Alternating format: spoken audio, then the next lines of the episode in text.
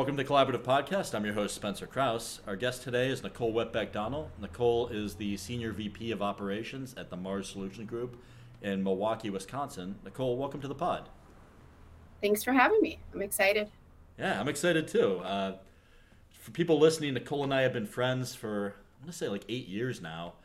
And uh, Nicole was the one that originally got me to come out to Milwaukee and work for Joy Global and uh, has done quite a bit of interesting things in the meantime and uh, kind of welcomed me to that city.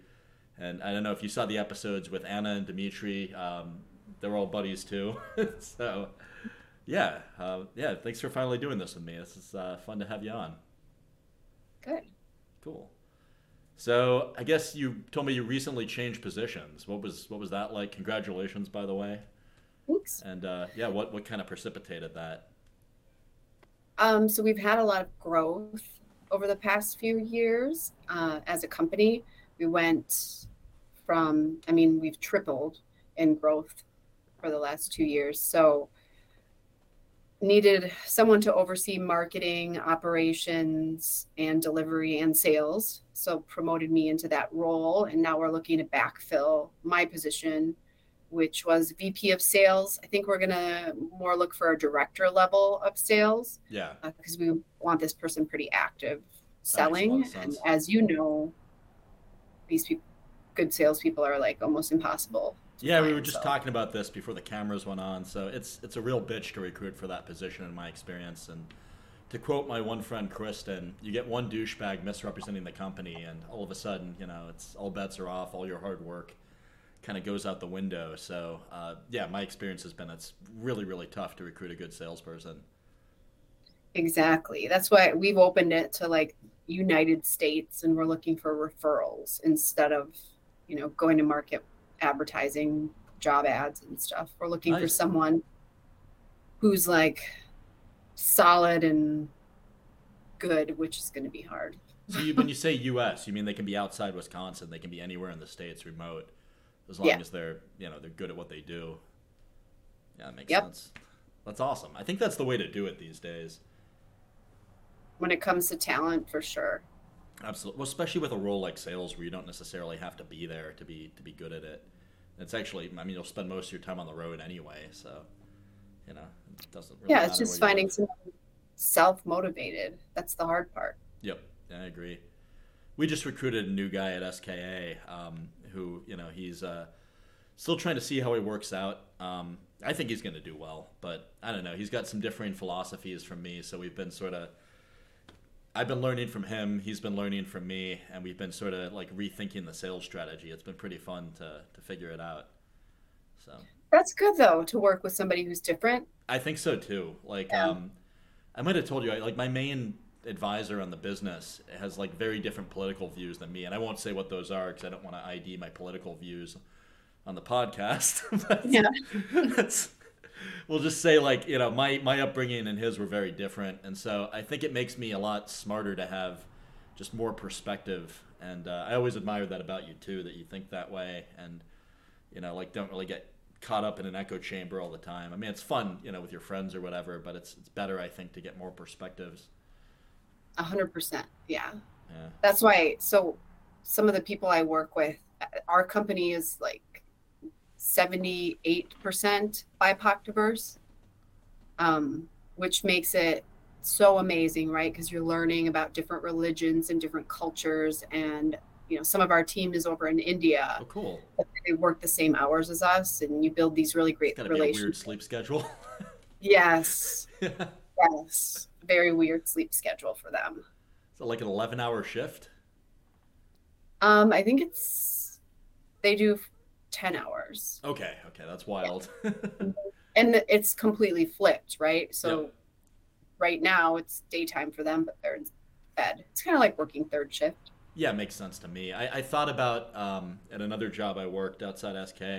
I was considering just trying to do it from like Europe just for fun or Thailand or just like play around with yeah. the nomad thing. And the thing that kept me from doing it more than anything, because I'm pretty sure I could be competent at my job no matter where in the world I am, except when I need to have eyes on physical hardware and personnel, is, um, you know, uh, I didn't want to have to wake up, you know, at I think I ran the math. It was like a six or a seven hour shift for Brussels and Belgium, which is one of my favorite towns. And it would have been, uh, don't quote me on that, I might be off by an hour, but it would have been like waking up at like two in the morning, local time, and going to bed before you could do anything. So you'd basically just be missing everyone in your city. And so, like, what the hell's the point of, you know, living somewhere else if you can't actually talk to people or experience that culture? And get out there. Yeah, exactly. So, what kind of projects are you working on these days? And I guess after that, I get some other questions I want to ask you, but I'll shut up here for a minute and let you answer. Yeah. Um, so, gosh, we have been, we have this program called Returnship. Women that have been in technology left to either stay home with their kids or maybe they've, you know, not been in tech doing something else um, and want to get back into tech. So we upskill and reskill them on the development and data side, Oh, cool. and then we help get them back to work. How do you reskill someone on development? Like, you're teaching them to code? Yes. Holy. So we have people that we bring on board that Badass. do, yep, and then we do project work. So some of our clients will use us to do specific project work, and we'll get those that cohort involved in it. That's cool. Um, yeah. Do you have like so a? I'm guessing you bill it like a lower rate for folks that are still learning like that because we've been trying to figure that out. Like, we get pulled in when the house is on fire and there's a very small window of time to Mhm. deliver like a huge amount of work. So I'll be honest, Nicole, we at SK discontinued our internship program. Um, and we don't really do any on-the-job training anymore, except to teach people like the project that we're adopting to, which you can't avoid. And so, and I, I wish it wasn't that way. I'm actually curious how you're how you're getting around that because it, it would be good to be able to open the doors to like broader, you know, diversity of like experience, as it were. I think it's different because they they have the experience, so you're not training them from scratch, um, and they've had the working experience, which is important, right? They've been in a corporate environment and they kind of know how it works versus an internship type of program when they're kind of fresh you have to spend a lot more time and they don't catch on quite as quick where these women are like ready to get back to work ready to Nice. go Yeah. So, what's like an example of a past life that a woman in this program would have, like before learning to code and, and data entry, data science, data analytics, all the above? Um, data analytics. Okay, So cool. they they would have had a job already in that field, and maybe they are staying home with their kids, or someone was a flight attendant because they weren't able to find work. Yeah, that makes sense. Yeah. So then they don't want to be a flight attendant. They want to get back into that, Yeah, and but they, you know, it's been five years, and things change in five months. yeah, especially when you're dealing with the software world. I mean, I, I don't really do a whole lot of coding. I haven't coded in a decade, but I mean, maybe at Joy Global was the last time I wrote any code for work. And then I, I guess I check the Git when engineers on my teams do coding now, just to make sure that everyone's delivering what they're supposed to. Because of you know who. so basically, um, as a result, um, I I'm a little bit stale myself. But the last time I got into it, I remember what I saw is every time I opened my eyes, especially in the front end world, there were like five new frameworks or like you know ten new languages that weren't there when I closed my eyes maybe like a year ago. Yeah. Yeah. Uh, so we just finished a project. We did a custom cohort for a client of ours for Kubernetes. So they were having a hard time finding people in the market that weren't ridiculously expensive. And they asked us to just do a custom cohort, find good, talented people, and then train them. And it worked out really well. They ended up taking, I think, seven out of nine of the cohort. And Nice. so far, so good. That was That's that's a great months ago. placement, right? That's that's Yeah. huge. Okay, so you take people that know what they're doing. They've done some kind of coding or data analytics. You teach them modern languages and frameworks, and then you put them back out there. All right, that's pretty clever, actually. I didn't think of that. that's that's awesome. Yeah, yeah, it works out really well. You have to get a develop a network, right, for that. So at first it was slow to recruit people, but now we've become pretty well known and we have a lot of referrals. That's, most- interesting. How do you how do you network for that? Like, do you just go to events for like women in tech, or like what's your Yeah, women in tech. Um, there are some feeder programs in Milwaukee that trying to think of the names of. There's a couple different programs, like IC Stars is a good one. What's IC Stars? It's like underprivileged kids Cool. that maybe graduated high school or went to college for a couple of years, didn't graduate. Um, they want to get into coding or uh, into IT in general. Nice. So we look at the candidate base and where we think we could put them, and then we feed them into our program. I like the name too, because like sometimes you do see a rock star that's kind of like a diamond in the rough, and they might not have the traditional pedigree or education that Yeah, know, like most people are looking at, so they get overlooked. There's there's one guy I talked to who was in Amazon's. Um, you know they have like their own trade school now to teach PLC programming and like robot programming and all that crap that they need to run these massive logistics centers. And I don't know how that has weathered the layoffs. Uh, you know, I'm talking out of my ass here as someone who is just kind of on the fringes and observing as an outsider. But this one guy I talked to that was in their program was really clever, and, and some of the skills they were giving him, I'm like, ooh, maybe we should be, uh, you know, piggybacking off this a little bit because, I mean, you know, like a good PLC programmer is, is hard to come by these days, or like a good CNC machine operator, or like a good, you know, um, somebody that knows how to do uh, controls, you know, on, on like a, a line and can get a motor drive tuned. I mean, that's not easy skills to come by, and they're all very valuable. Um, and you know, to young people listening, you can earn a lot of money if you if you learn one of these skills and get good at it. Please go be a controls engineer. Please, Please. we'll hire you. Nicole and me will hire Yeah. you. You'll get a job. You'll never be unemployed. That's correct. You, you'll get your door pounded down by recruiters constantly. You'll never have an empty inbox, and That's true. people will figure out where you live and just be calling your personal cell phone constantly. Very true. Same with machinists. Machinists for sure, yeah. Mhm. At, at my last job at, at FormLogic, uh, which I, I resigned from uh, pretty recently, um, I don't want to get into that.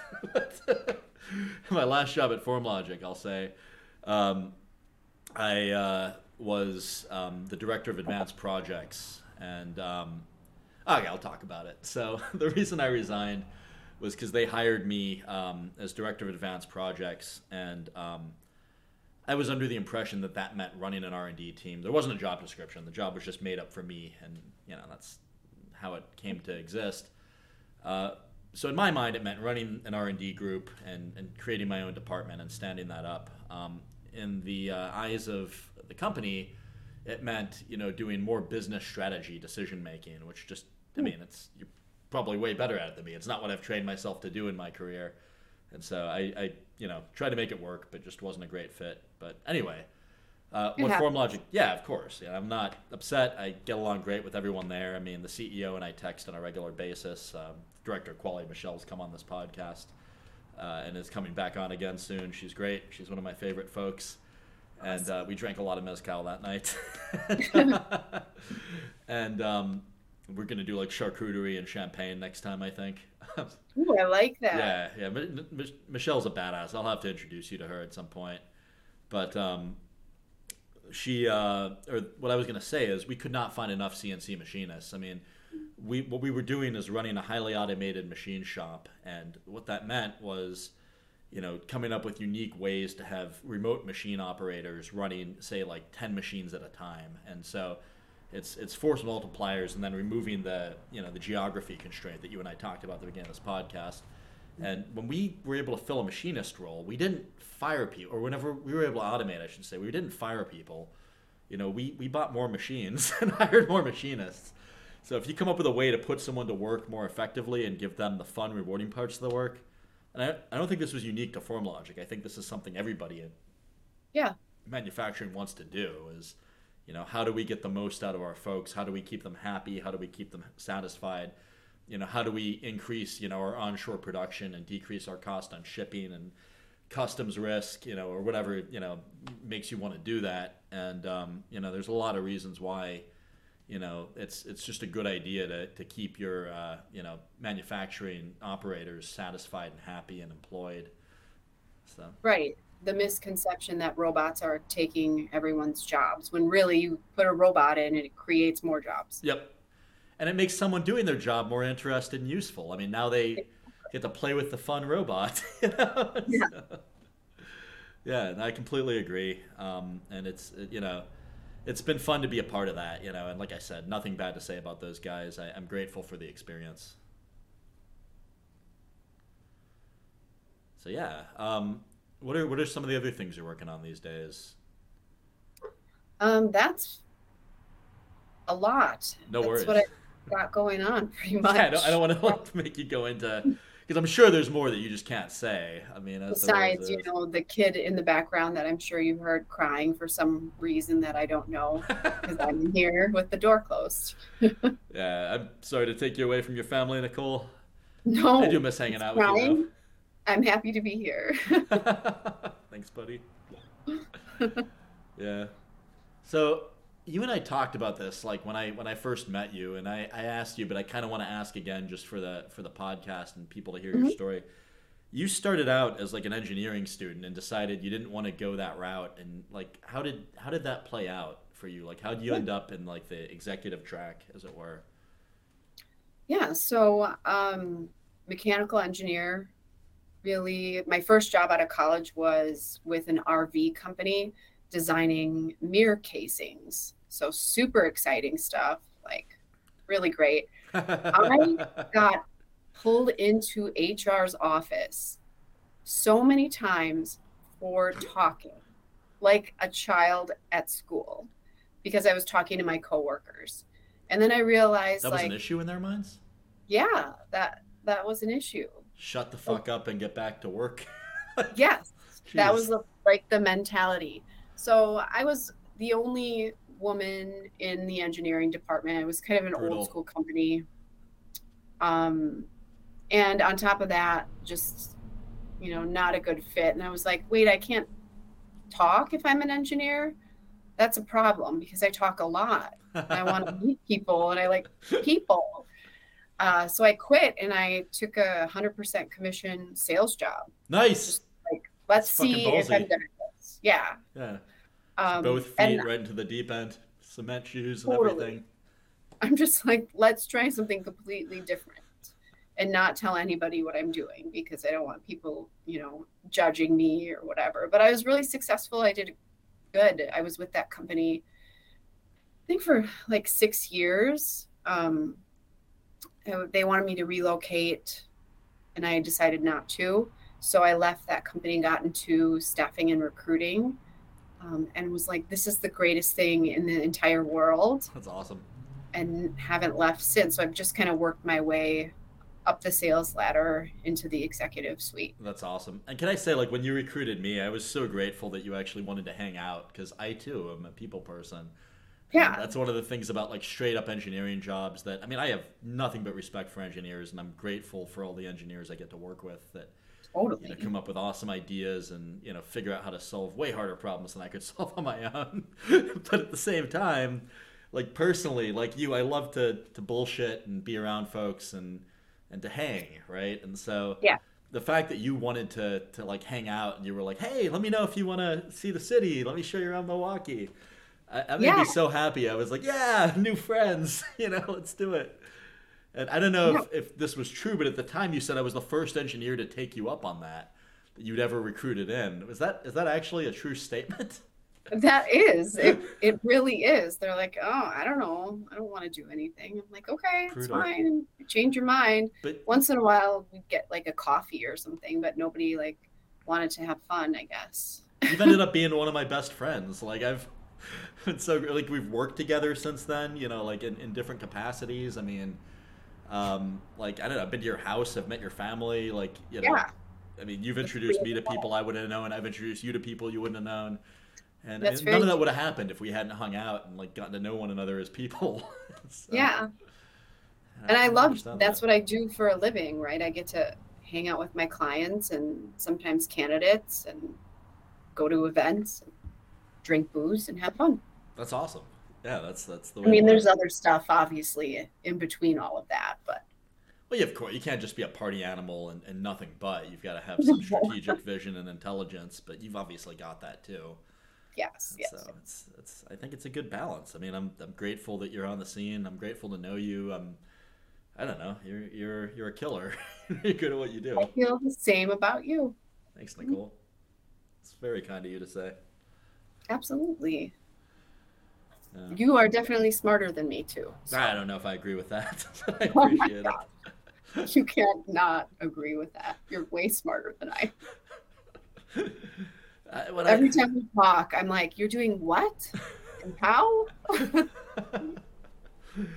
I don't know. I'm just trying. I um, I feel like I'm a bit of an asshole. That like, I definitely I grew up as like a bright kid, and so like I, I would score on like the long tail of IQ tests and just blow the curve every time. And I I, I don't know. I think it made me a little too cocky out of the gate. Where like I I came in thinking I was better than I was when I got out of school. Like I, I was so used to like being the valedictorian or like breaking the curve or you know embarrassing everyone else in a math class and you know like my score set the standard for everyone else. Was in like a 200 person lecture at, at Case Western one time, and That's a big it's- deal. well, just raw horsepower isn't everything though. Like I, I think experience matters more, and like that's something that I would never have admitted when I first graduated. But I mean, like the people you know, your network, you know, your your experiences, your ability to adapt, your your knowledge, you know, from like who you've been around and what you've seen. I mean, that's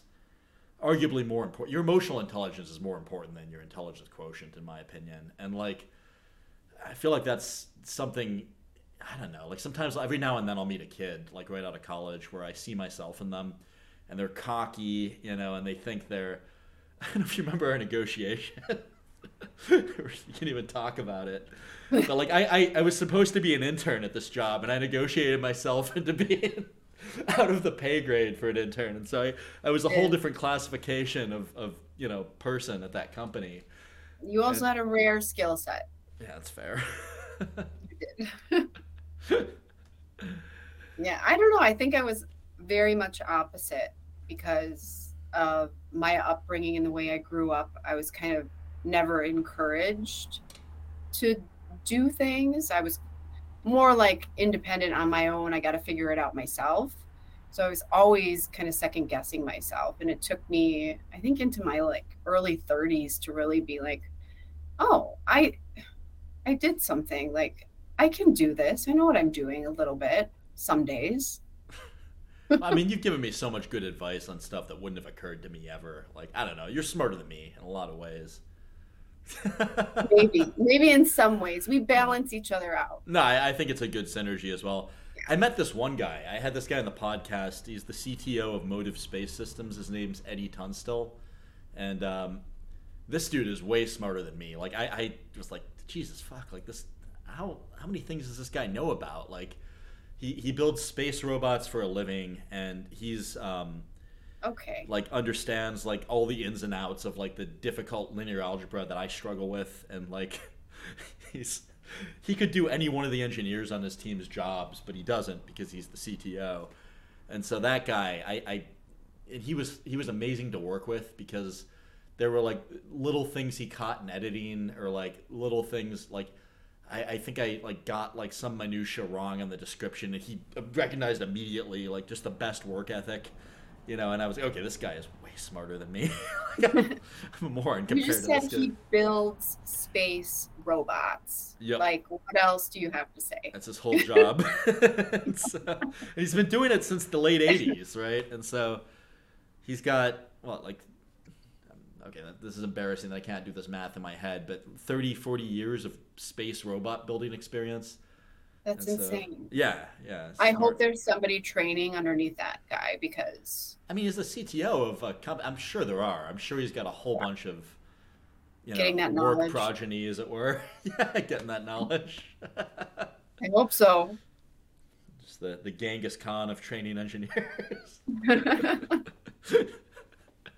well, I have that image now. oh no, I'm sorry. I didn't mean to do that.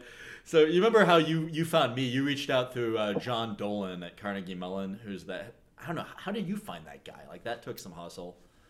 I don't know. I Googled something. Clever.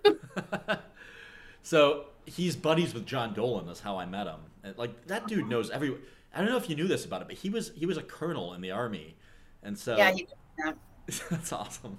I didn't find that out for like I knew him for six years before like some Marine um, a retired Marine told me, like another MRSD graduate, was like, you know that guy was a colonel, right? I'm like, what's a colonel? I, I didn't know what a colonel was either. Yes. Was like, what does that mean? I don't, I don't like know. Colonel Sanders? Like, tell me more. I know nothing about that. They're like, no, dude, that like they command ten thousand people. I'm like, holy shit. That's a level of responsibility I will probably never attain. so I don't deserve that. No. Yeah. Well, and I had another guy on the podcast, Wayne Dudding, who's a retired U.S. Army colonel, and um, there's some interesting stuff there I won't get into, but he he was um, what he said is he's like you're like a 20 something year old, and they give you. He told me this over lunch one time. Hope, Wayne, hopefully you're not mad at me for. I don't think it's anything you get mad at me for saying. He's like you're like a 20 something year old, and like they just give you way more responsibility than any human can handle. it's way more than you deserve. like like 20, 30 people under your command as a 20 something year old, you know, and you just kind of go from there. And, um, you know, it's, I, I don't know if he was a lieutenant or like a captain at the time, and then he got more heaped on him after that. But I think that's how, I think if you show you can handle it, like a ba- they just give you more and more and more, you know, and, and if you don't break, they're like, okay, this person's you know general material, whatever. That's I like- mean, I'm saying this is I've never been a veteran, I've never served, I don't know. I'm just this is my observation from having friends that are in in the. You understand? Like, Yeah, I have a cousin in the Air Force, um, and he got promoted to something, and I still I don't know what it means, but he's been on like six or seven tours of Afghanistan, and he keeps going back. And I'm like, Holy moly! "What do you do?" And he's like, "I can't tell you." Are you you really can't tell me, or are you just saying that? He's like, "No, I really can't tell Come you." on. And I'm like, "Just a little bit." Like, no, I can't say anything. I'm like, well, you're no fun. That's hilarious. I, I had a guy on the podcast as well. This other guy, uh, Brian Byer, and he he told me a story at dinner about robbing a bank in Iraq in order to get. Um, they needed dinar uh, to pay people like cops and teachers to keep the infrastructure running. So they, Okay. they robbed an actual bank, and then they only went after like the, the government accounts. And apparently the teller like didn't speak English, and so Brian's commanding officer got him in and was like, "Hey, uh, can you blow that bank vault door off?" He's like, "Well, we might take down the building as his TI eighty four or whatever out." He's like, "We might blow down the building, but yeah, we can take it out." And then the guy all of a sudden spoke English and like knew where the key was. Oh, right Yeah. away. Yeah, exactly. So the only reason I'm telling is because he told it on the podcast. I think we're good, but I mean, you know, some of the stuff those people do is just fucking insane. Like I'll never have those experiences, you know, and, and, and maybe that's okay. I don't necessarily need to know what it's like to rob a bank in another country. It does sound kind of cool. yeah, yeah, for sure. Is it, I'm a big Reservoir Dogs fan, so like anything that resembles that, I'm just like, yeah. Everybody wants to be Mr. Black. Nobody wants to be Mr. Pink. You know, I haven't. That's the one show I haven't binged yet. It's on my list. You mean Reservation Dogs or Reservoir Dogs? Reservoir? Oh no, it's a movie, but like it's it's a good one. Oh, what am I thinking of? You might be thinking of Reservation Dogs. It's the same font. Okay. It's on Hulu. It's, Yes. it's good. I, I, I well, I'm like six episodes in. I've kind of I haven't had time for TV lately. I wish I did. I wish I did. Yeah. But I've just I'm- been I've been getting, getting buried at work. Night. How is that? I haven't watched that yet. Oh my gosh, Spencer, you have to watch that. Handmaid's on. Tale. All right. Yeah. What do you think about like um, the current economic climate? just to, just if since we're we're going down this rabbit hole, like what do, what do you think is next for our, our industries? Respect. So just to, to kind of get more into it, like Mars SG works on pretty much what SKA works on, just at a different scale and in different verticals, right? So Yeah. you guys are contract engineers. Okay, cool. Yeah. And you're Yeah. bigger than us, but you're you're in like more like what are you what are your like main industries? Like what are you guys doing? We do a lot of like finance, fintech, Badass. banking. Yeah, we Yeah. do none of that. So we, we focus on like field robotics and mechatronics. So like we've put robots into like, you know, operating rooms and we've, you know, built people new arms that they didn't have before. And uh, you know, now we're doing stuff in the energy sector, which is pretty fun. And then um, we've done a little bit like really, really light like defense, like we did like navigational devices uh, in that area, but I mean, you know, that's all I can really say without getting myself in trouble. but um, Yeah. So fintech, what what else? Like any like it sounds like software focus. Yeah, manufacturing and healthcare, Badass. Two. um, but more like we're doing most of what we do is not statement of work; it's staffing. So that's where we make all of our money. So we're different. So we're like, we go T and M a lot of the time now because when we get called in, I mean, our somebody badly needs help yesterday, and so if we were to SOW it out, like our client would be fucked because we would run through their whole timeline just on the scoping, and so we used to do that, and at this point we'll do it. Like if it's if it's something we've done before and we know how to scope it, but we don't get called for something we've done before. We get called for something ridiculous that nobody else can figure out because we're known as being the best at what we do. And so That's like cool. thank you. so we get called when the house is on fire and there's very little time left to put the fire out. And uh, we just bring a gang of heavy hitters in to solve a difficult problem. And then we leave. Yeah. So that's And then they call us and they say, we need four software engineers, full stack. We need this, we need that. Yeah. Interesting. so that's what you get like a discrete staffing requirement. You're like, okay, we got these four people. We can we can do this. We can do that. You go? Uh, um, sounds like you're mixed pricing. So you go based on like seniority level or like. Okay. Yeah. it's- And it depends on the client. So sometimes we have to run through like a large vendor system. Yep. And then our pricing gets, you know, our margins. That would jack it up because oh, that's brutal. So Yeah. you do more work and you make less mar. That's it's fucking horrible. I But shouldn't say that. the volume is there. Okay, the so that's not so bad. Life is good. No. So Yeah, then it's like a hundred people at one client. I was thinking about you. I was touring a, a plastics company Cool. the other day and I was looking at their machine. They had a robotic arm that was like cutting out plastic and leaving it on the floor. And I'm like, oh, that's so much unused plastic. Like, what are you doing with that? And they're like, oh, it just goes and it gets recycled. And I'm like, Spencer could do something with that. Yeah, Spencer sure. could fix that problem. How much money you got to do on-site recycling would be my next question. What's your budget? Yeah. What's your timeline?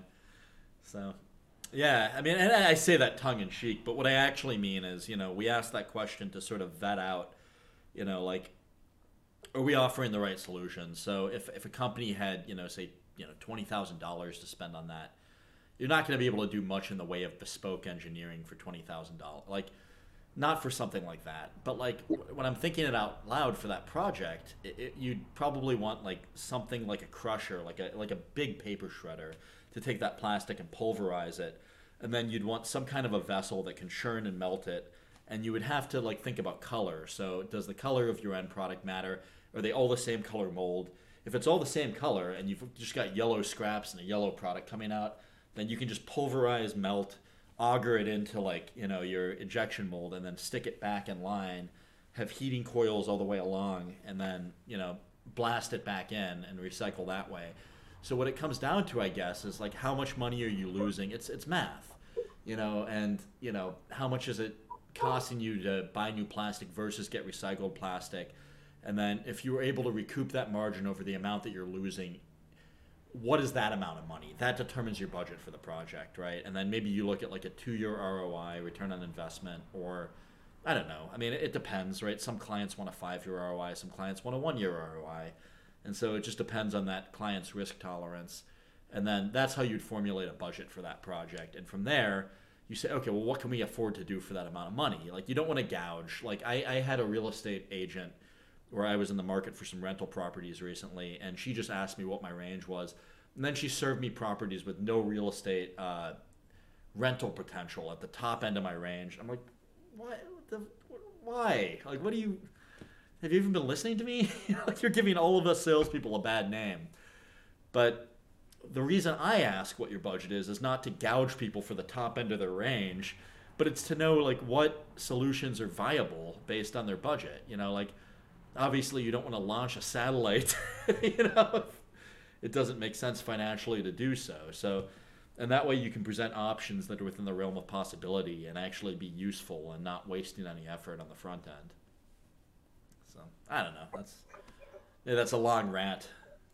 My dog, sorry. No worries. Thought it might be your pig. was like hoping for the pig. No, Amazon's here because you know why not order everything that you own on Amazon? I had probably give money. them. this is embarrassing. In grad school, I was spending probably twenty grand a year on Amazon. Like it's it was bad. I, I definitely had and continue to have an addiction. Like I don't know. Okay. I, yeah, I bought a leaf blower. Like somebody, you know, messed up their car Why? bumper. A leaf blower. I I still live in an apartment because it's cheap, and so I um, it's I pay so little. It's great. Like I, I the moment I can find a mortgage is cheap, I'll buy a house. But I um, I sort of bullied my way into having a carport behind the building I rent. And um, as a result of me kind of strong arming this second structure onto the property for no money, I don't have really like maintenance for it. And so I just started blowing out the leaves myself. And it's a good way to clear my head. I mean, you, you were telling me like feeding your chickens gets your head. Cl- I don't know if you still have yeah, Yeah. You were saying it kind of gets you chilled out and, you know, like off the workday. For me, mm-hmm. blowing the leaves out of my carport gets me chilled out, you know, and ready for the next meeting. And, and it's like it's like a mandala, right? Where like you you sweep all the sand and you know, kind of relaxes you, and you know then you can like I like sweeping the floor. I like um I like you know manual labor in varying degrees. I like yeah, it's it's like just, mindless. Correct. It's almost like meditating. Driving too, like if you have a long drive, yeah. that's the closest I get to meditation. Like I don't I don't do well with being told to sit still and not go to sleep. I try so hard. I really, really give it a good try, and I just can't get there. I can't do it either. I, my brain just will not shut the fuck up. I know. it's awful. It's like no matter what you do, there's something going on. It's like if it's not work, it's planning ahead. Like I'm a planner. Maybe like not maybe. I'm totally obsessive compulsive disorder. I know it. So I'm Probably always planning like for the next day. Like, what do I need for I the next I do the same day? exact thing every time. Like, I'm not even worried about it because I know I'll never not do it. Like, even if I've had like you know 12 cocktails, like I'm still gonna run my calendar for the next day before I go yeah. to bed. You know, exactly. like, as I'm spinning and vomiting in the toilet, you know, like flying away. Like I will. I will find a way to run my calendar, set my alarms for five to fifteen minutes before my meetings, depending on the meeting before. Um, mm-hmm. I will come up with an action items agenda based on my non-time reliant action items and i will come up with a call list all the people i got to call that day and I, I, do that all on like i, I use um, i'd be curious to know how you do this so mine is i use uh, my iphone and i just set like timers before my meetings that are like time dependent so i'm never late for a meeting. And then i if like if you know like i don't know if i trust like i don't always trust my phone. If there's something critical i got to be up for i do this less and less because like the iphone's been reliable pretty much but when i had an android it was kind of glitchy. And so i would set a secondary alarm clock for like the same time and then i would have because re- i you know it just glitched and I, I slept through it and I, I missed meetings. But these days i think for the last maybe four years of my life like it's a little bit embarrassing i, re- I wake up 10 to 5 to 10 minutes before my alarm. Like I'm absent-minded, my biological clock works. Like when I was yeah. a kid, my parents used to call me 60 Spence cuz I would just wake up, you know, like 10 to 6. I guess like every time. Mm-hmm. and so it's it's I'm finding that's coming back as I as I get into my 30s where like I you know, whatever my first, I don't have a consistent sleep schedule. It depends on my first thing. Like some day, some mornings I'll play tennis at like 7 a.m or you know now that we're getting to the winter i'm starting i'm going to get into rock climbing that's my my new kind of you know cardio for the morning but you know i'll were you by the way i saw pictures of you online as like a power lifter like do you have a career in that area or did i find no. some other nicole whitbeck no no no i definitely have lifted but i'm not a power lifter by any means i, I found but like yeah. comp- competitive bodybuilding pictures of you at one point when i was there must be another. Nicole. There might be another one that's like looks similar enough. I got it wrong. It's my it's my alternate. Carl, if you can find this, please put a picture up. I, I, I, find it. I, I, I was convinced you were like Arnold Schwarzenegger, and maybe I'm misremembering this, but like I do work out like every day, but it's at night. I'm not a morning person. Okay, so this so could have been you. Like you could have just been jacked, and like I, I Okay, this might this might have just been you. I mean, I do. I am like really low body fat, but I don't know Jealous. about body have very build. high body fat. I got quite the keg going. No, I I cycle. I do Together a we're a ton whole of adult. yoga, and I do weights, but nothing crazy. Yeah, that's uh, that's wild. I mean, that's really cool. I got to get into that more. I thought about getting a trainer. Um, tennis was great for me. Like this last season, I um, I hadn't played since the late '90s when I was a kid, and like I got back into it, and I've just been going hard and waking up at you know like 6 a.m. and playing tennis at seven. And I know that other people wake up earlier, but fuck you. You know, Yeah. this is an accomplishment for me. Yeah. Yeah. And so, but what I found is, and I'm sure you found this too, like, well, you're doing your cardio late, but when I do cardio at the beginning of the day, like, I, I perform better that day. Like, I, you know, I mean, I grew up with like an ADD diagnosis, and I, I recently quit um, the Adderall, you know, and I, I've just been going without it, and nobody's complaining. Like, I think I'm better without it, you know, and and so, I. Um, Thanks. But one of the ways I've been able to do that is by getting cardio in the morning and just kind of burning all the, you know, like hyperactivity out of my system Yeah. by, you know, like hitting the heavy bag and, you know, like playing tennis and, you know, jumping up a rock wall and just doing whatever to, to you know, run around in circles. Like when I'm stressed these days, what I will do is I will go, I will, I will get up from my desk and I'll just start running laps around the block until I have enough endorphins to numb whatever problem I had, and then I'll sit back at my desk and, and get back to work. It's not a bad idea.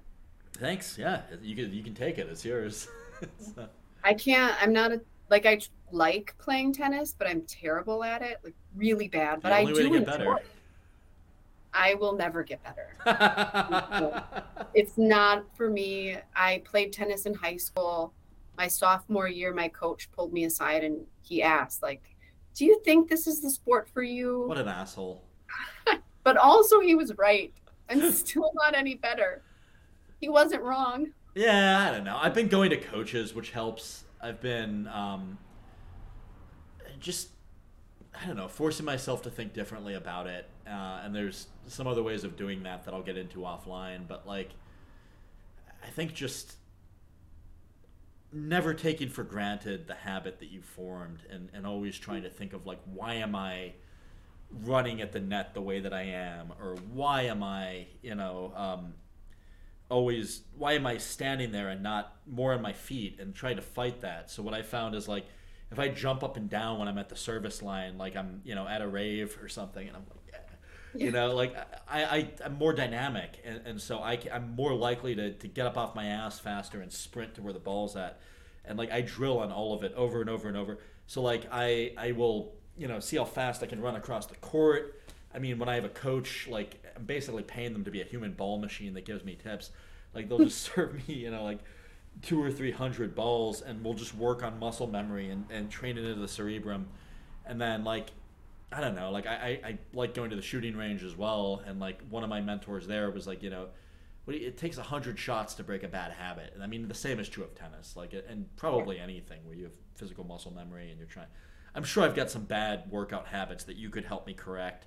Like you know, I like think as long as you're active and doing something, that's so important. Like, I think so. I have systemic lupus, and I look at all of these um, men and women that have the same disease as I do, but they're not active Brutal. and they're in so much pain and discomfort. And what a huge difference just being active and exercising makes for your muscles and keeping you loose and limber and building muscle.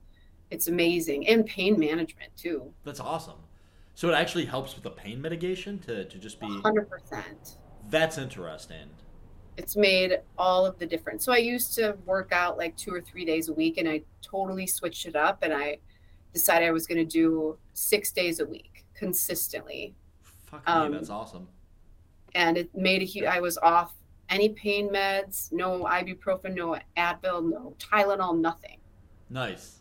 Yeah, it was crazy. And I told my doctor that, and he's like, wow. And I'm like, it's true. This is a different doctor than the one that said you were gonna die like over a decade ago, right? There were a few of those.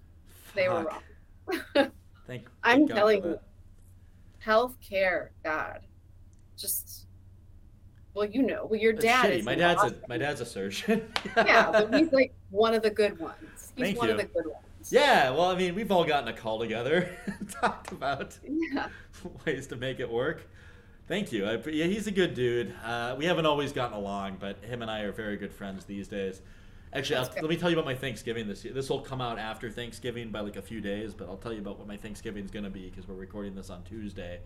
And so, what my Thanksgiving's going to be is I bought like um, a whole bunch of like hot pot meat from like Dim Sum King at a local like uh, Asian grocer, and then I bought um, like uh, shrimp balls with caviar in the middle, and I, I bought like all this different like Chinese and Japanese and Korean food. And I'm just gonna cook up a storm, you know, like utilizing shortcuts like the air fryer and like a cast iron skillet. And like, Sounds good. Thank you very much. Yeah, I love cooking. We'll we'll have to cook sometime. Um, and so my mom's making like you know she's got whatever she's doing, and it just my parents live in Manhattan. I live in Pittsburgh, and so it's about a six-hour drive. And I've got meetings on Wednesday and on Friday, and Thanksgiving is on Thursday, and so I'm just trying to. I don't know. I, I can't afford the commute, and like you know, for sure, I haven't looked at flights, but I'm just guessing they're booked up solid. Like, there's no way I can fly into New York in the morning and then fly out in the evening on Thanksgiving. And so, Yeah. you know, it is what it is. And so, I um, I, I just want to hang out with them on Zoom, and then what I'll do is I'll just cook up my storm, and they'll cook up their storm, and um, we'll probably have a few cocktails together and just bullshit, and it should be fun. That sounds nice. Thanks. What are your plans? Not as nice as yours. All of my family is coming to my house. So Ah, yeah. it sounds Hope like my parents don't see this. Sorry, mom and dad, if you ever watch this. Um, so me and my, parents sister, have not had- watched a single episode of this. me and my sister are just going to make sure we're drunk enough to like contain all of the politics and arguing and fighting that Fuck me, that's hilarious. Yeah. I mean, that's what alcohol is for, is putting up with family members. I hate to say it. It's gonna sound No, bad, it's true. Yeah, for sure. It is funny sometimes though when you get ones that are politically different in the same room, and even if like, you know, they're like maybe radically way more one way than you the other way. Like, it was it was funny seeing like my. I have these family members that like donate aggressively to the Democratic Party, like in, in the order of like probably millions of dollars. And then I have like another family member that carries a pistol in his back pocket every day. Like, I mean, he died, but for the for his whole life he did that.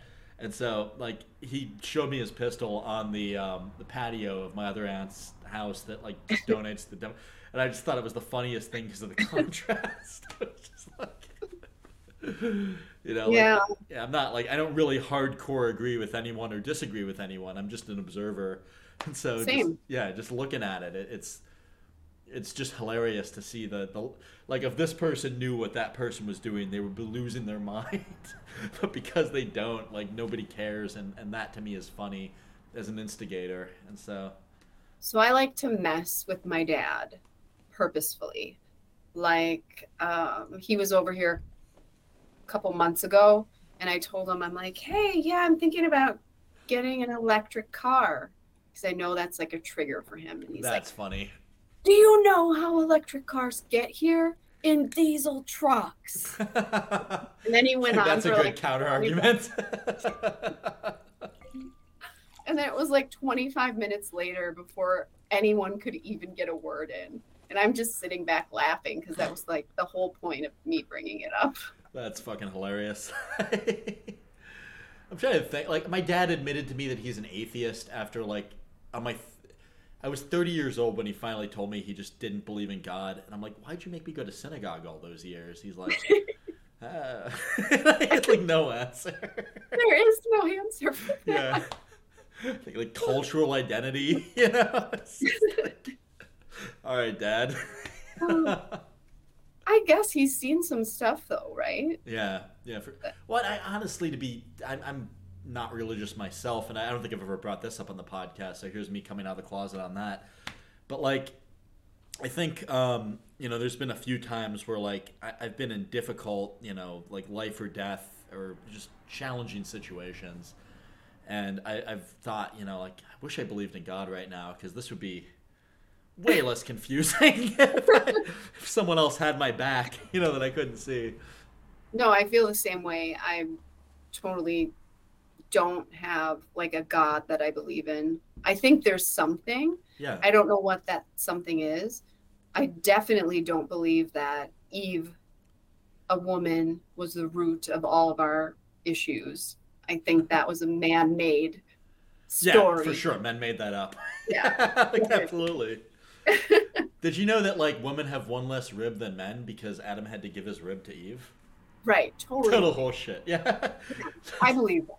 If No. you've seen Ari Shaffir's, uh, I uh, my stand-up comedy taste. Ari Shaffir uh, is like a stand-up comic, pretty underground, but he's got this new special called Just Jew. JEW that he came out with. Okay, that sounds funny It's really good. I recommend it. But that he talks about it. He's like, "What the rabbis told me that like that's why women have one less rib than men. It's because of Adam and Eve." And he's like an atheist now, but he grew up going to like rabbinical school and like wanting to be a rabbi. and he's like, "And I didn't learn that women have the same amount of ribs than men until I was in my 40s." you know how embarrassing that is? It's like, well, why do you think that? Well, because some guy with beard dandruff told me. was a kid. I kind of got some dirty looks last night from like a one of more ethnocentric purist from the Judaism. My mom wasn't Jewish when she married my dad. She converted before I was born, and so if I, I took a 23andMe to try to bond with my sister, uh, who I've not a lot in common with, but that's what she wanted. So I was like, all right, I'll do this stupid, you know, whatever. Uh, what's the word um, for like uh, when you care about racial purity? Um, Oh, it's escaping me. yeah. eugenic. I'll do the stupid eugenic shit. Like whatever. I'll do the stupid eugenic shit with 23andMe. And so I did it and um, you know, I'm just like, oh, 47% Ashkenazi Jew. Uh, and my grandparents hated my mother, you know, before she married my dad. She ruined the bloodline of inbred, you know, Tay-Sachs more likely to have. like, you know, I mean, I, I'm grateful for that. Like, I, I, I think the more mixed up like you are, the healthier you are in terms of just, you know, predispositions for whatever, you know, and so. Oh, yeah. Yeah. Oh, this is good. It's got like way more philosophical than it.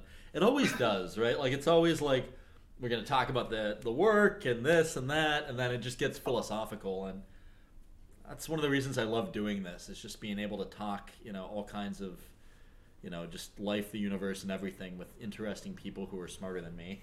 So You're smarter than me. you might be okay. smarter than me. You're smarter than me in a lot of ways. I'm smarter than you in some ways. You're smarter than me. Yes. You, you definitely are smarter than me. And the shit many- that you've put up with. Can I can I tell the story of like like the, what happened when you went to that arm conference for me the one year? Oh, yeah, you can. So I think it's fun. for for people listening, Nicole is like one of three women that has taken on a sales role on behalf of SKA, which is uh, my contract engineering company. Let's be honest. And so, and you know, Collaborative with Spencer Krause is sponsored by SKA, Custom Robots and Machines. so, um, Nicole, you were you were good enough to do that. I really appreciate you coming in for a pinch when I was stuck in California. But what you and every other woman I've stuck in a sales capacity has told me is there is like no shortage of just sexual harassment at those events. So what what happened in your case? I'll should let you tell it rather than than bastardizing it and telephone gaming it since you're here. No, uh, you can. So there were a couple things. So I don't know what incident you're. I'm talking about the dude putting his fucking room key on your table when you were just trying Oh. to have a drink and decompress. Like, like, oh, just like Yeah. that's how I picture it. Like, oh. That's kind of how it was too. Like I think, oh, and we were talking about business, right, and making some headway. And I'm like, gave my card, which had your information on it. Things were going well, and then that's what happened. And I'm kind of like, yeah, should have expected that, right? Jesus Christ, I'm sorry. Why are you sorry? Well, I mean, On shit- behalf of all men in the whole I world. sent you in there. you know, so I went. you were doing I a job for me when that happened. I'm sorry. It's. It doesn't matter where you're at. That stuff happens. Unfortunately, yeah. Yeah, it's fucking brutal. Like my, I'll, I'll never know what it's like because I'm a dude. But like my grandmother tells me, like when she got her PhD in history, the the dean of history at the University of Pittsburgh said, "Ma'am, you should make babies." You know, like, this is in the 1960s. That's awful. Can Yeah. you imagine? That stuff still happens though. Like the company I worked for before, that's why I left. It was like I remember the CEO calling me at like seven o'clock at night and screaming, screaming through the phone that we had just hired a pregnant marketing director. And I was like, I know. We I know. And he's like, What do you mean you know? I just called her and I told her she was deceitful because she didn't tell me. And I'm like, I knew, I know she's pregnant. She told me she was pregnant. She's the best candidate for the job. Yeah, she's fucking We're not qualified. Who gives a shit? like, what is the big deal? What's the big deal? She goes on maternity leave. And then what are comes back, you've got a loyal. What do you? What a client's gonna think? That's what he said. I'm like, That was his concern. maternity leave. I'm like, I'm done. I'm done. And her and I quit like within the same week. Nice. I can't believe she even took that job. I think she was just desperate. It makes sense. Yeah, that's what are clients gonna think is ridiculous. Because I can sort of like if you're like a thinly strapped company and like you're worried about having to weather paying someone's salary while they're, I guess that sort of makes sense. It's still discriminatory as fuck, but like from a cat maybe, but even still, no, like, not thinly strapped. Wouldn't have to pay for her leave because policy was like you had to be here for six months. oh, then who gives a fucking shit? Like Exactly. There was no reason. He was just insane. That's that's horrible. I'm sorry. Yeah. Yeah, that's that's. I'm sorry to her. but anyway, I like, know. Jesus. I called her and I'm like, I'm so sorry. Like, if I were you, I'd what are our totally- clients gonna think? What are they gonna like? Probably not gonna care because people have people. Like that's biologically how we how continue going as a race. Yeah, mm-hmm. That's how. That's how he got here. Was through a person. correct. Yeah, my mom. Speaking of the person that that you know squeezed me out, put up with me for quite a while and still does. Um, she uh, she was a corporate litigator like all through my child. So like she's like um, an attorney. Uh, She actually does a lot of SKs legal, which I'm grateful for. She's great.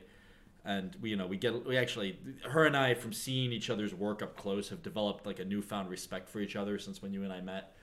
And That's so something. we get a long way back. Yeah, it's it's pretty awesome. And so like, um, you know, as a result, like, I've had her. I've told her about like legal negotiations we were involved in, and and she's a sommelier too. She has her like level two sommelier certificate, which is not easy to get. Like your L one is meant to be all right, but your L two is kind of challenging.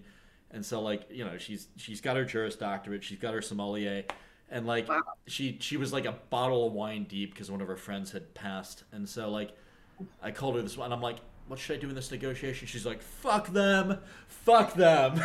I'm like, mom, hold on. This is a prospective client. Don't say fuck them. You know, like, let's be diplomatic here, mom. you know. it was hilarious. Right. But If she I need it. to get out of some trouble, I'm calling your mom. Absolutely. Please call my mom. Doing your mom straight to so she um, so she told me another story which was just infuriating. Again, like not a woman, don't understand what it's like. But like she told me a story being in court in the 80s where like the fucking judge, the fucking judge goes like, "Counselor, if you keep talking that way, I'm going to have to put you over my leg and spank you." oh And I'm like, she said that. He said that to like the fucking to like a, a counselor, and I'm like, what'd you do? how did you how did you respond to that? Like, what? How the? I would fucking kill the guy. Like, what did you do? And she's like, uh, I said, Your Honor, I'm gonna pretend I didn't hear that. Like, Wow. the fucking the fucking balls on you, like like like I, I don't have that kind of self restraint like to be able to endure that kind of shit. Like like I, I would be fired that very day, like you know, for know. something I think- egregious. you start to like get numb or kind of used to that kind of bullshit. It just, you know, and it ha- it hasn't changed that much. I mean, look at Roe versus. Now we're in politics again, but It's all good. honestly, like, what are we doing? We're going yeah, back. that and- was that was pretty bad. now I'm now I got political. Sorry. It's all good. I mean, as long as you're not worried about it, I'm not worried. Like, obviously, there's people I work with that would disagree with our perspectives on this, but you know what? Like, That's okay. we can agree to disagree. Like, that's okay. Yeah. You don't have to have one. Yeah. You never have to have one. I, I know people with uteruses that, you know, are against abortion, but at the same time, it's like, I don't know, agree to disagree. Like, I, I think that's a big differentiating factor between certain people. Is like, there's people that, you know, can coexist with people with dissimilar beliefs to them. And then there's people that are like, everybody has to believe what I believe, you know, like. I can't do business with or talk to anybody that believes something. And you're like, what the fuck is your life like? Why, why can't you just coexist? You know, yeah, like, it's okay to have different beliefs. It really is. Like you can believe in a different God than I believe in. I don't have to believe in God, and we can still be friends. yep, hundred percent. Yeah. Yeah, so I don't believe in God either. That that mentor I told you about earlier, Christian conservative, and we get along great. You know, we get along awesome because It's I'm fine. grateful for that perspective because it's not my perspective. It makes me smarter. You know, like Maybe I'm wrong. Too. Yeah.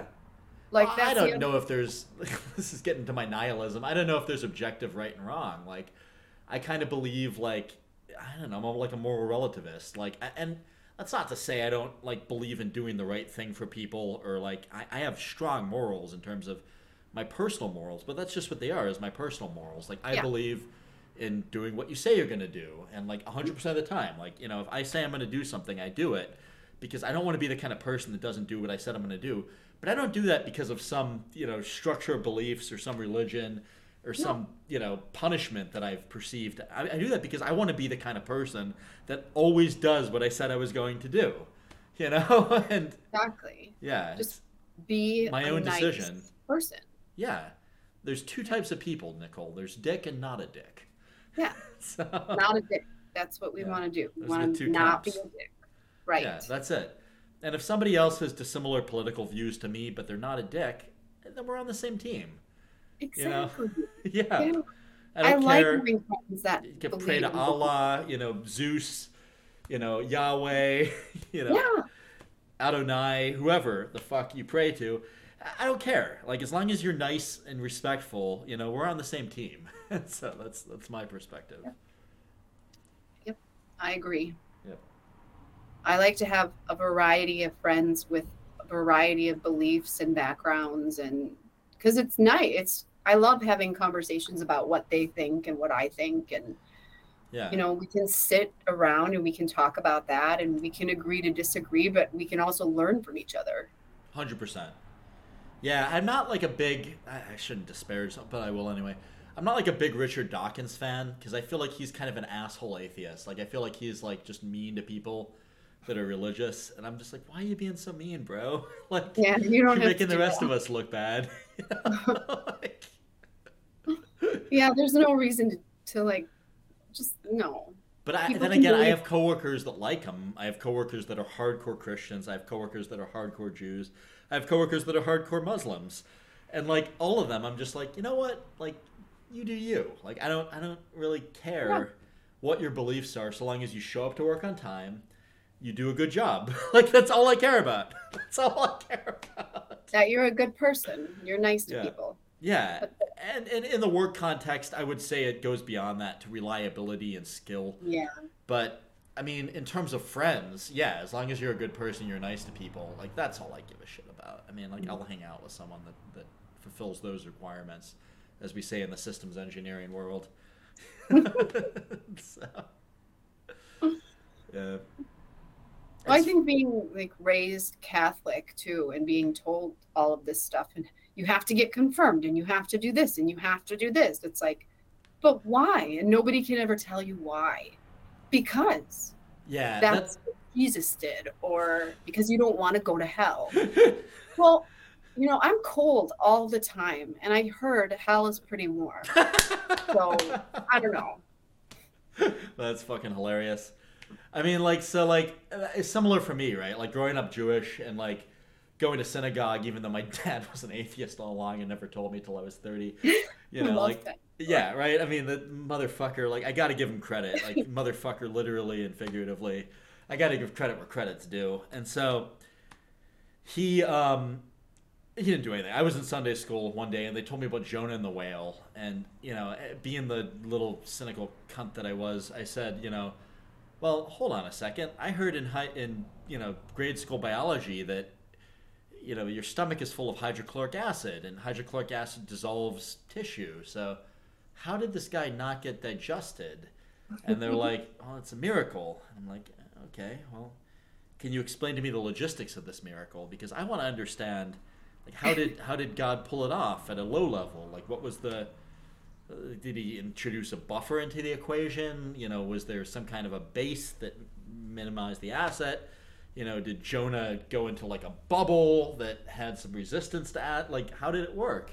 Like, well, it's just a miracle. You know, I had a lazy Sunday school teacher, and so uh, they're like, well, it's just a miracle. I fuck you. You know, and like, we're not going to tell you. And so I'm like, okay, well that doesn't really make sense, but all right, I'll maybe assume that you know I need to have faith here, and I might be wrong. Okay, but all right. So my understanding from from grade school biology is that people need to breathe oxygen to stay alive. So how did how did Jonah get oxygen when when he was encapsulated in a stomach that know, anything away from your face? Oh, yeah, it's a miracle. Don't don't worry about it, guys. It's a miracle, you know. And I'm like, oh, but that doesn't make any sense at all, you know. And so, Right? Exactly. can you can you maybe elaborate on that? Because you know, you, you got a kid that isn't going to believe in God tomorrow here if you don't explain this. I need some answers. You understand? you know. So, like make something up. yeah, exactly. You know, think on your feet, tap dance a little. You know, P.T. Barnum Mhm. this shit. You know, and so you know, there's the guy. They had nothing, and so I'm just like, uh, you know, if they had said that it was metaphorical and it wasn't meant to be taken literally, I probably would still be going to synagogue today. Yeah. But because instead they said, you know, it's a miracle, is God did it, and you don't have to know any more than that. I'm like, fuck you, you're lying to me. I don't like liars. and furthermore, what else are you lying to me about? And I started to deconstruct all of it in my head, and I prayed every day of my life until then. But once I started like to, to take it all apart and none of it added up, I was like, okay, maybe this is the end of me being religious, you know. And Yeah. for a while, I It's was angry. to know when. Like you know when it happened. Yeah. Yeah. When was for me you? for me i think it was later in life um you know i i don't know I, when i was a kid yeah there were things like oh water into wine really i i don't buy that because we would have figured that out by now if that actually happened people would be like turning water into wine all the time Oh yeah, for sure. no sense. So, you know, there was a lot of confusion and I didn't really I wasn't religious. I didn't go to church after I was a kid. But I think when I got older and you start seeing, you know, young people, I remember having a friend who died really really young from cancer Brutal. for no reason. And you know, stuff like that happens and then you just realize like shit happens. Some asshole priest just says God taketh and God giveth and God taketh away. Yeah. with. Some stupid Like, nonsense. exactly. Basically, the Catholic equivalent of shit happens. hmm It is. What was that sushi place in Milwaukee like that we went to? There was there was a Japanese owned one that was fucking awesome. I'm trying to remember. Yeah, um, it's still there. I can't think of what it's called. Yeah, no worries. It was fun. I like that place. It's a great place, really great place. Yeah. Yeah. What I don't love is the fish tank. Yeah. Like- I know what I'm like. I'm going to eat sushi. I don't want to see them alive. Cantonese restaurants are notorious for that. Like, I hate that. yeah. It's like going to a steak place and then being able to like pet a cow. You can shoot it in the face if you want. Right. Yeah. That's Betsy. Betsy's a great cow. You want to eat her? No, I haven't had red meat or pork, nice. any kind of beef for like three years now. When did that change? Was it when you got um, what is your pig's name again? I'm so sorry. Benny, no, Benny. he didn't stop me from eating bacon. I love him. He's a great, cute little pig, but I would, Yeah. I was still eating How big has he gotten, by the way? So Nicole, for people listening, has this awesome pet pig named Benny, and he, he told me when he would charge people that were coming up to your door, like. yeah. He's good now. He went through like a teenage phase, right? Like dogs do. oh shit! So he's like a person. Yeah, he is. He's like a toddler now. Like I have a little toddler who Wait, gets it. teenage to toddler? That's Well, like um, irritable teenager. okay. Okay. Like yeah. He went through puberty and he hated everybody for a while. That makes sense. Now he's now he's sweet and docile again. Is he? But Uh, yeah, he- has he been neutered or is he just Yeah, he's Okay. neutered. cool? Mhm. He's just like a dog. He thinks he's a dog because we have two dogs. he goes outside to go potty and That's awesome. You know he tries to cuddle up on the couch but it doesn't work anymore because he's too big How big has he gotten? 130 pounds Nice.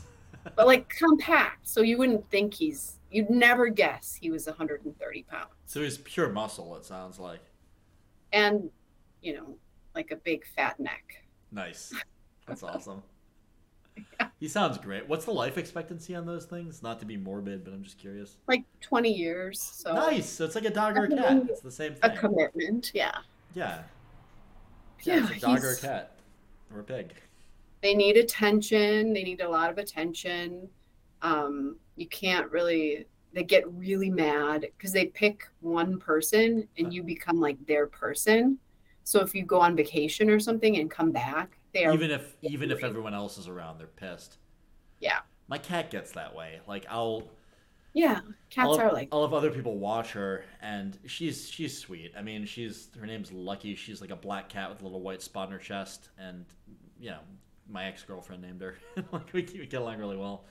But like I, um, you know, I love her, but like I like to travel, and so like I'll go to Europe for a month, or like I wanted to go to Southeast Asia for a month recently, and I didn't get to because the COVID travel restrictions were complicated. But like I, I love traveling, and so it's it's bad because when I get back, you know, lucky like for like two days, she's like meow, meow, like why'd you leave me, you fucking asshole. and, and, like I, I, you know, I will spend two days just at home, like you know, just cuddling her to make her feel better, and and then I'll go back and you know reconnect with the rest of my friends. yeah animals are weird that way. They're they're very sensitive. Yeah, especially pigs because they're so intelligent right? They're like the second or third most intelligent animal is a pig so what like humans, apes, than pigs? Yeah, and I feel weird because we like don't eat apes. Why are we eating pigs? They're just as smart. Yep. So that kind of weirds me out. That's one of the reasons I, I can stopped. buy that. Yeah, maybe I got to get a pet pig if I want to make this vegetarianism thing work, which I haven't attempted yet. But like, Yeah. I think I would probably draw a similar conclusion if I'm being honest. Like, so if you could give some advice to like you, I don't know, like when you were just starting out your career, what would it be? Oh gosh, that's a really good question. Um. Thanks, I just made it up while I was in the toilet. Oh yeah. I would probably say make sure you have some fun and don't be so serious because life is short. Amen I think that. that's what I said. It took me too long to kind of figure all that out. And I feel like no matter what you do for a job or in work or who you work with, you want to make sure that you have fun every single day, or what's the point? Yeah, makes perfect sense. Yeah. By the way, can I say that the reason I don't drink water at night to this day is because of your advice? What did I tell you? You were like, Or you don't drink water when you go to bed because you want to be able to wake up and not be pissing like 70,000 times in the oh, morning. Oh, yeah. I totally, no water, no liquid after typically like after dinner. Yeah. I don't want to get up at two o'clock in I'm the the same way now because of your you telling me that. I'm like, Nicole had work? the right idea. Yeah, totally works. Yeah. I wake up with like dry, cracked lips from dehydration, but I didn't Oh, wake up to, like- 70 times. You know the little jars of Vaseline that you can Yeah. buy for your lips? Yeah, Just put it on before you go to bed. that's a good idea. And I even put it like in the corners of my eyes because I don't like dry eyes. I'm gonna start doing that. Mhm. And then I don't wake up at two o'clock and have to pee and I can't get back to bed and it's a whole thing. Yeah, it's a better way to live your life. I, I, I, I say that like tongue in cheek. I'm gonna start doing that, but seriously, I'm gonna start doing that. So, yeah, you're fucking smarter than me in a lot of ways. So if I had to give myself advice, like when I was a kid, it would be get your head out of your ass and pay your dues, you fucking twat. like I don't know. I thought I knew everything, and I think when I started meeting people that had been doing it longer than me, um, you know, I'm just like, I don't know everything. I don't know anything. I'm dumb. And they're, Yeah. you'll never know it. Like, you'll never be the smartest person, like, all the time. You'll never be the strongest person all the time. You'll never be the hottest person all the time. Like, there's always going to be somebody that's better than you at that particular thing at any point in, you know, where you're, like, there's always going to be some, like, there's never going to be at the top of every single curve. And so that, that took some getting used to for me. It's like, calm your jets, Sonny, you know?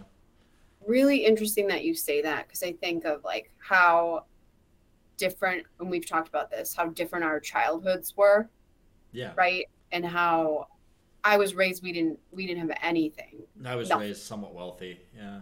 Yeah. Yeah. And now I look at my own kids, right? Coming from now my daughter, how she grew up, because I wanted to give her everything I never had. Yeah, makes And we sense. we're pretty well off and Yeah. You're doing great. that. But she also has that same attitude right now, Wait, freshman what, in college. where she thinks like she's you. unstoppable. Yep. And she knows everything.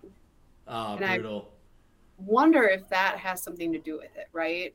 That's interesting. I wonder too now that you mentioned that because like, fuck, my parents were doing great, and that's my benchmark, and I'm like, well, I'm better than my parents, you know, and they're doing awesome. So clearly, I'm invincible, you know, and so I bet you that's Yeah. And there's no like extent. concept of the real world or how other You people haven't live. been kicked in the ass enough yet. I mean, like it's gonna mm-hmm. happen, but It it hasn't be- happened yet. She will experience it. Yeah. It Yeah. just it's gonna take she's been sheltered. Yep. And for me, I didn't have that. It was like right away getting my ass kicked. Yep. Which breeds humility at a younger age. That makes a lot of Yeah. sense. I think it does. I wouldn't change. I don't think I would change anything. Maybe Yeah. a few things, but I don't know. I don't know. Like in my life, I mean, I would say I would change a few things, but then I wouldn't end up where I am today, and I'm pretty happy with oh. that. And so, People say that about like my illness and because you know, would you change anything if you could? And I I don't think I would. It sucks. It would be awesome to be a healthy person. I wonder what that's like to like feel like a normal healthy person. But at the same time, I wouldn't have had all of the experiences I've had and I wouldn't value life and like every day and every interaction and every person in my life as much as I do. well, it seems like that life is short mentality that you've got. Like, have fun. Like that's got to Yeah. come from that, right? Like, I mean, that's that's got to be related. And Yeah. I don't know. Like, I mean, as you and I have talked about this, like I've experienced trauma, like different trauma than you, but I've Yeah. I've been through my own shit, and I think it makes you better. Like I, I quote you on this. I'm like, my friend Nicole talks about post traumatic growth, you know, and Yeah, yeah, and my favorite things. yeah, it's it's definitely awesome, and I think it makes you a better person. And I'm not trying to say like we should traumatize everybody, you know, but like at the same time, like yeah, well, well COVID we kind of did that to some extent. Yeah, just know? like a little bit of trauma. Yeah, It that's what it, it was. A little bit. It was trauma junior for like for normies. Yeah. Exactly. and so like that that basically was it. But like someone like you or me, I think did really well in that economy because everybody else was losing their head, and you and I had already experienced some version of it, and so it was like, Right. you know, like this is nothing. Like I've this got is this. nothing. Yeah. What are you guys worried about? Chill out. Yeah. Yeah. I always think Right. that. Like I always bring myself back. Like, why are you freaking out about this? You've been through way worse. And that like helps me come back to the moment and kind of chill out. Yeah, that's. I got to remind myself of that constantly. Mm. Well, the other one that helps me, I think, is don't worry about the things you can't control. So, like one of my Mm. one of my mentors said that to me, and there's so many things I can't control that are. You have an inclination to worry. I have an inclination to worry about, like you know, politics or you know, like I don't know, just even like elements of my work that are just outside my control, where it's just you know, like I only have responsibility over these things and ability to influence these things. And if I start worrying about those things, then I'm not as good at managing these things. So, yeah, it's like scope it in, chill out, you know, and, and just Yeah. do your job. and your job is to you know get people out of their own way and make sure people have the resources they need to succeed. Mhm. That's me talking to me. like, Yeah, just like your own little pep talk. I do that. yeah, nice. Sound like a crazy person, I don't care.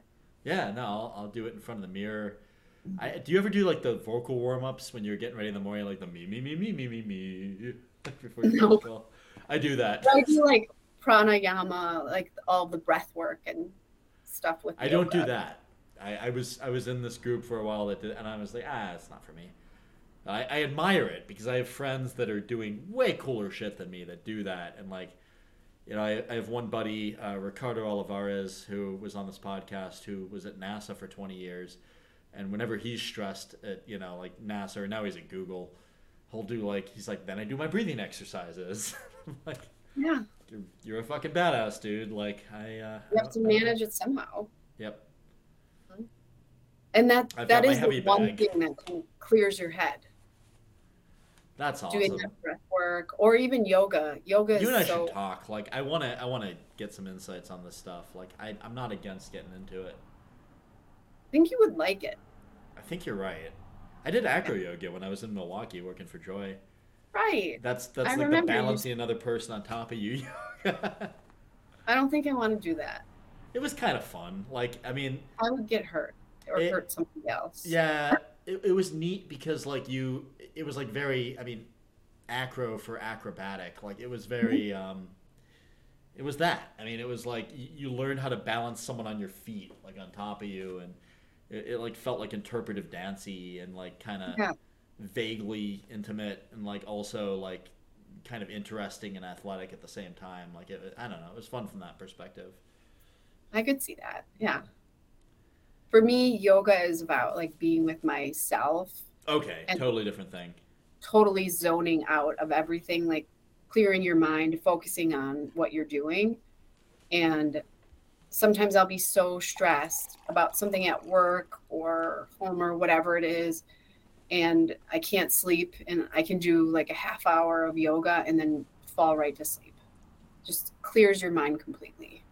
That's awesome. So what I've found is like when I'm having trouble sleeping now, sometimes if I just do push-ups like to, to failure, like that that sometimes will help me chill out. Like if I just do pull-ups to failure, or like if I just do you know calisthenics, like that'll that'll kind of help me. You know, like just get a, I don't know what it is. Like, I mean, there's other things too, but like that, just something visceral and like physical where you're not really analytical about it. For some reason, I, I don't know if it just distracts you to where you can do it or if it's Maybe. yeah, Or you're you're just tired after yeah, doing yeah, that might be it. or a mixture of both. I'm grateful. Whenever I meet somebody, you ever meet the person where you're like, "How was your day?" and they're like, "Well, it's about to be 5 p.m. You know, so my day is gonna go Wow. great." And I'm like, "That's how you live your life." like, Right. Like everyone has some days like I have some days like that where you're Yeah. like, "Oh, this was a terrible day. I want to move on." Yeah, for sure. That's normal, but That's what 90% for. of the time, right. Yeah. And 90% of the time I'm like, "Oh, this day went really fast." And that's how it's supposed to be. Yeah. Ninety percent of the time, Nicole, I can't shut it off, and I'm just in bed, still thinking about the next day or strategy, or like thirty things I didn't get done out of the you know fifty I did. I mean, I'm embellishing here, but you know, it's Yeah. you know, how do I how do I tap into more productivity? I mean, me as a business owner, like I, bit of a workaholic, like. Thanksgiving, right? I mean, I'm spending maybe an hour and a half with my parents and probably like six hours, you know, on the business or more. Like, I mean, and that's a light day. That's only only a six hour day. That's that's that's a holiday, you know. so, Yeah. I think it's different when you own your own company though too because it's yours. that's true. It's your baby. That's definitely true.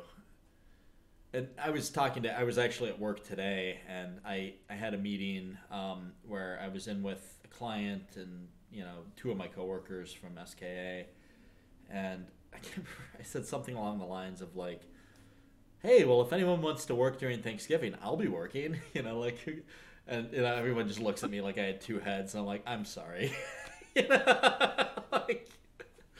I apologize. I um, you know, obviously like it's a holiday. Take the time off. I'm not trying to tell everyone they have to work a holiday. I'm just you know, if you don't rein me in, I'm just gonna keep going off the deep end here. and so, like, I appreciate that look that you gave me because that, you know, or just tell me, you know, because I don't have an ego that I have to. I don't have an ego problem. Like, I, I like to think like, you know, I have had an ego problem, but you know, I, I've. I think I've been very good at killing my ego lately, and, and that's what you need, I think, in order to do good work, is to, to leave your ego out of it and, and check it at the door and just think about, you know, the needs of the people around you and you know what you need to do to deliver good work to the people relying on you. Yeah i would never describe you as somebody with an ego. Never have i thought that. Never? No. Not even in 2014 when you met me? Yes. Changed my mind. Yes. Yeah maybe a little. Yeah. But no not I, no no not even then no. Actually? Actually yeah. It's kind of you yeah, you might be right. I don't know. I've been I've been kind of. I mean, I, I hang out with a lot of people, and, and people tell me different things about me, and you know, I mean, like everyone else, I'm a self-centered douche, and so I, I like caring about me. So... No, you're so you're so much more self-aware than you give yourself credit for. Thanks, Nicole. I, I mean, you definitely think... are too. Like, I mean, the fact that you've like lived through lupus and just the crazy shit that you've seen. I mean, you've been like a woman in this fucking day and age, which is just being a woman, and got your ass grabbed at work event. Like, I mean, I don't know how you do it. Like, I'm, you know, I'm grateful to have you as a friend, and and I wish I could be as strong as you, you know. And so, I don't know. I mean, knowing someone like you makes me better as a human as well, and I, am grateful for your friendship and your insight. Yeah, I feel the same. Thanks. Thanks. Buddy. And Yes. and all of that stuff, like, it's not, it doesn't come from strength. It's more like you have to, right? So it's not. I would call that strength. I mean, some people don't, even though they have to. Like, a lot of people will crumble and, and yeah. you know, fall into a ball of despair when they're faced with any kind of adversity. Mm-hmm. and maybe that's an old school mentality, but I don't know. I, I think that is a form of strength to be able to, to do the things that you quote have to do to, to deal with the hand you've been dealt. You know, even if it's a shitty hand, and you know that's what it is. But well, we do. So I do a lot of work with uh, educational programs for like residents or new doctors, and now even you know really specialty doctors focused um, on educating people just about specifically doctors about the patient experience, right? Because doctors are so talking about egotistical. Oh gosh, right? Just like what they don't look at you as a person or a human being. They're looking at your chart or they're looking at this. And then the patient experience is so important for repeat business. So I talk to doctors like you gotta I be would. a salesperson. Yeah, that's what it, it's all about. It's like my my rheumatologist who is amazing and great and good at what he does. He comes to me a lot and asks me questions like, "I have this case, can't tell you the name. I don't know what to do in this situation. I want them to be a repeat customer and I want them to come back." But they don't need the scan. So I say, then tell them they don't need the scan and they'll come back. Just be yeah. honest. Right. And they're going to need some other scan down the road. Like, let's be real. or they're going to need a $20,000 infusion. Like, the money will happen. Just be honest with your patients and don't make them radiate themselves more than necessary. That's true in every aspect of scales. I mean, you know, like why would you sell someone something they don't need? Because you're short-sighted. That's why you did that. Yeah. You know, because you're a stupid idiot and you don't think about next year, or the year after that, or the year after that. Right. And so I, I feel like take that goes this, right in line. You know, like take this pill. It's going to help this problem and cause you twenty other problems. But it's my doctor that prescribed me Ritalin when I was seven. Oh my God! Somebody so um, I don't know if I filled you in. So Ethan was just diagnosed with ADHD. Oh. Um, and they tried to put him on Ritalin. And I'm like, no, we're not doing that. Nice. We're going to start somewhere else. Yeah, take him to martial arts. Like, I mean, there's like a lot Yeah. of other like better ways to do it. Right. We're not we're not going straight to medication. We're not doing that. Yeah. And he was like, Well, you're wrong. And I'm like, He's my kid. I know. We'll see a different doctor. So we did. Yeah. and he was get- like, Yeah, we don't have to start there. Why would we start there? some of these doctors are so fucking arrogant. Like I've I've had psychiatrists act that way with me, where I'm just like, get the fuck out of here, you douchebag. Like here's cash for everything that I've accrued to this point. Let me just close out my tab and move on. You know, like I will pay full price, and I'm gonna get the fuck out of here, and I'll never see you again. You Yeah. know, so, Cardiologists, Yeah. by far, biggest egos in the world. my granddad was a cardiologist. Sorry. No, he had a big ego on him. so that Probably fits. one of the maybe he was one of the good ones. I literally had to go to five until I found one that I liked. What did they because they do? kept- like, what was the what was the folly? So something was wrong. I was having heart palpitations and feeling dizzy, but Yeah. like heart palpitations so extreme that I was having chest pain along with it. Ah, brutal. yeah, and I know my own body, so I'm like, when I'm Could When that I take blood a hot pressure issue, or is that no? It's just It was-. POTS, postural orthostatic tachycardia, Okay. which you know can be really, really extreme and bad if you don't get it taken care of. Um, all it is is like tachycardia, basically, but heat and exercise can cause it. It can be really scary.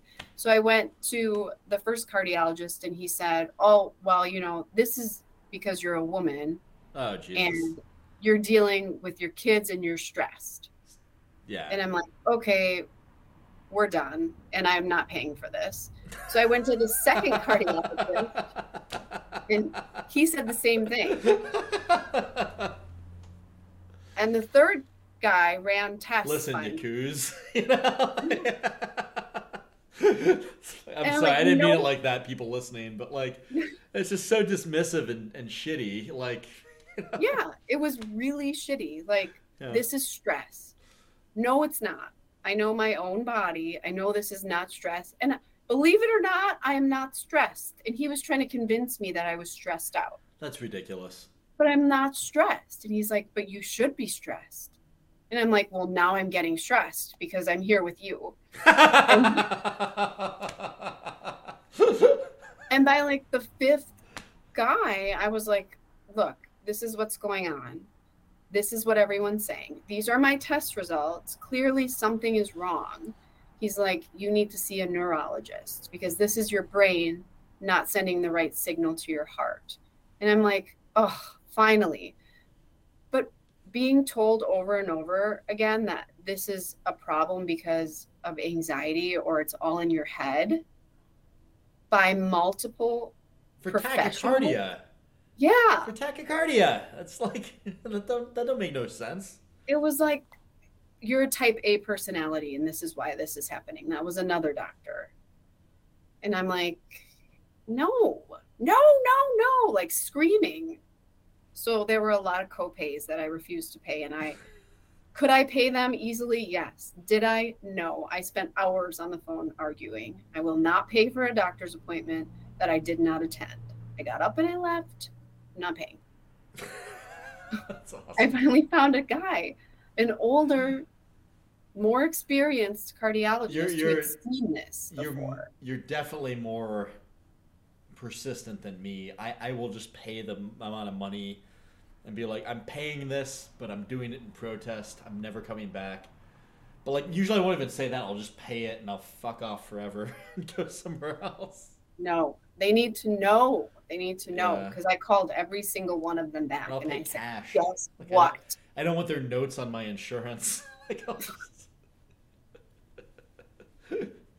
Yeah, I don't want that stuff either. But I did call every single one of them back, and they called me, and I told them, "You're wrong. Guess what? This is what was wrong with me, and you couldn't catch it." nice. Because I feel bad for all the patients. What did the neurologist do? Like, what was your, what was the, uh, the prescription? Like, how'd you fix it? Um, so they did a something called a tilt table test, where they put your body basically under extreme, um, like stress, your blood pressure. So what you like tilt backwards? I'm imagining, or Yeah, you're tilted at an angle that forces your heart to work really hard. interesting. And if it can't keep up, and they also put like needles into your arms to figure out what your sweat rate is, monitor your heart rate and your blood pressure. That's really interesting. And mine, you know, I almost passed out. Yeah, that hmm. makes sense. I mean, A you're normal person, it would be totally, they would regulate, but I, my body couldn't regulate. So then they just put you on a beta blocker. nice. and then I was fine. Or they can do like a procedure on your heart called an elbra- elbration. I can't remember. Yeah. Where they basically like cauterize part of your. It's like a natural pacemaker, I guess. By cauterizing your heart. Something No worries. like that. I'd have to look at. It's something similar to that. It's called an abrasion or something like that. Yeah, that's interesting. Ablation, Yeah. maybe. Ablation. That's what it is. Yeah, just because ablation is like when you burn something, and so cautery to me implies burning something with electricity. So, Ablation. That's Yeah. what it is. yeah, Mhm. that's cool. I didn't know you could ablate the heart. You're just like, just die, heart. You're doing too much work. Yeah, that's all it is. Is my heart was working way too hard, and it's So dangerous. kill part of it by ablating it. That's wild. Slow it down, but the beta blockers work. That's cool. I've heard good things about beta blockers. Like, I guess people use them before they give talks, and it's meant to be like good for anxiety. Yeah, I'm totally chill. I'm a lot more chill on them for sure. I'm like, eh, whatever. Yeah, I just had Xanax when I was in college. but like, I found like the longer I'm alive, like the less I need stuff like that, the more I'm just like, all right, well, I'm not afraid of this because I've seen this before. you know? I think Yeah. I think you just chill out as you get older. I mean, I'm curious to try beta blockers. though. it's gonna sound bad. It just I um, do wonder. it does make you feel. They just make you feel kind of sleepy and relaxed. Yeah. I had, I had a guy on the podcast who's uh, Edo Seder, one of the Israeli guys I mentioned, or Edo Cedar. Sorry, uh, sorry, Edo. Um, but he'd mentioned um, the band of tolerance being like the amount of anxiety why where which you can get work done. So if you're too anxious, you're above your band of tolerance, and if you're not anxious enough, like if you've got a cat purring on your lap, you're below your band of tolerance and you can't get anything done. So there's like an art to getting right in the right place, and so I feel like that's that's just a big part of what we do, or being able to perform under stress, Yeah, like figuring out That- how I to get to your that. band of tolerance. Yeah, it's a great. It, it works, right? like the model actually makes sense. And so I don't know. When he said that to me, I'm like, I love that too. Yeah. Now I'm thinking about all the people I work with or on my team that are just a little bit too relaxed, and how can I like give them a little anxiety, right? bah! Just enough. Yeah. Just terrify them in some way. yeah, the people I work with are not that. Like, I don't know. I mean, we're so sparse with who we bring into projects. Like, everybody is kind of a maniac, like, in regard to, like, you know, like, there's this one guy, he's been on the podcast too, who is a very active participant in, in an active SKA project. Kaz Mostoe, he's the former director of hardware for Bossa Nova Robotics. And Nice. that guy's hilarious. Like, uh, we were in a meeting the other day and he just goes, Later, bitches. he gets out of there. Like, another time, um, you know, I don't know. He's just, he's brilliant. Like, he comes up with ideas that wouldn't occur to anybody else. Like, he is. He is one of the smartest people I've ever worked with, and, and I, I, I say that sincerely like in a way where like he makes me better for having worked with him um, and That's great. yeah, he's not I he's love not too that. chilled out like he's definitely he's chill but he's not too chill like i don't know he's like Yeah. Constantly hitting like a vape pen with like nicotine like he probably has anxiety but he's he's a Who good doesn't? dude, and I'm grateful that he that he works with me. Like he he makes me better for having worked with him. That's rare. You only run into those people, I think, Yeah. occasionally in your lifetime. Well, and I kind of love his like you know like devil may care attitude, where you know he's kind of like, you know, he just seems like he's got his middle finger up, but in a way that's like you know he's kind of earned the right by being really good at what he does. yeah, yeah. People people should be hiring that guy everywhere. like, he's he's one of the most brilliant, productive people I've ever worked with. nice. Yeah. I'm gonna look him up. Yeah, I'm just kidding. Yeah, f- by all means, you can try. yeah. But uh, what else? Is there anything you want to plug? Should we should we call it? Yeah, we should probably. Yeah. I mean, we'll we'll BS for a little bit after we cut it anyway, so I might as well. Okay. Recording. Uh, what do you want to talk about? Like Mars, uh, other things you're working on, anything you want us to put in the description? I think that's good. Um, I guess I could put a, a shameless plug in there for Mars. Yeah. So that's uh, what's the website? MarsSG.com. Yeah, Mars SG, and then we have the return ship website. Um, so if you go to marssg.com, you can see the return ship websites through there too. Nice. So the difference between us and you know the other million staffing companies that are out there is we have that return ship program. So we're not just pulling and plucking talent and putting it somewhere else. We're actually creating our own talent.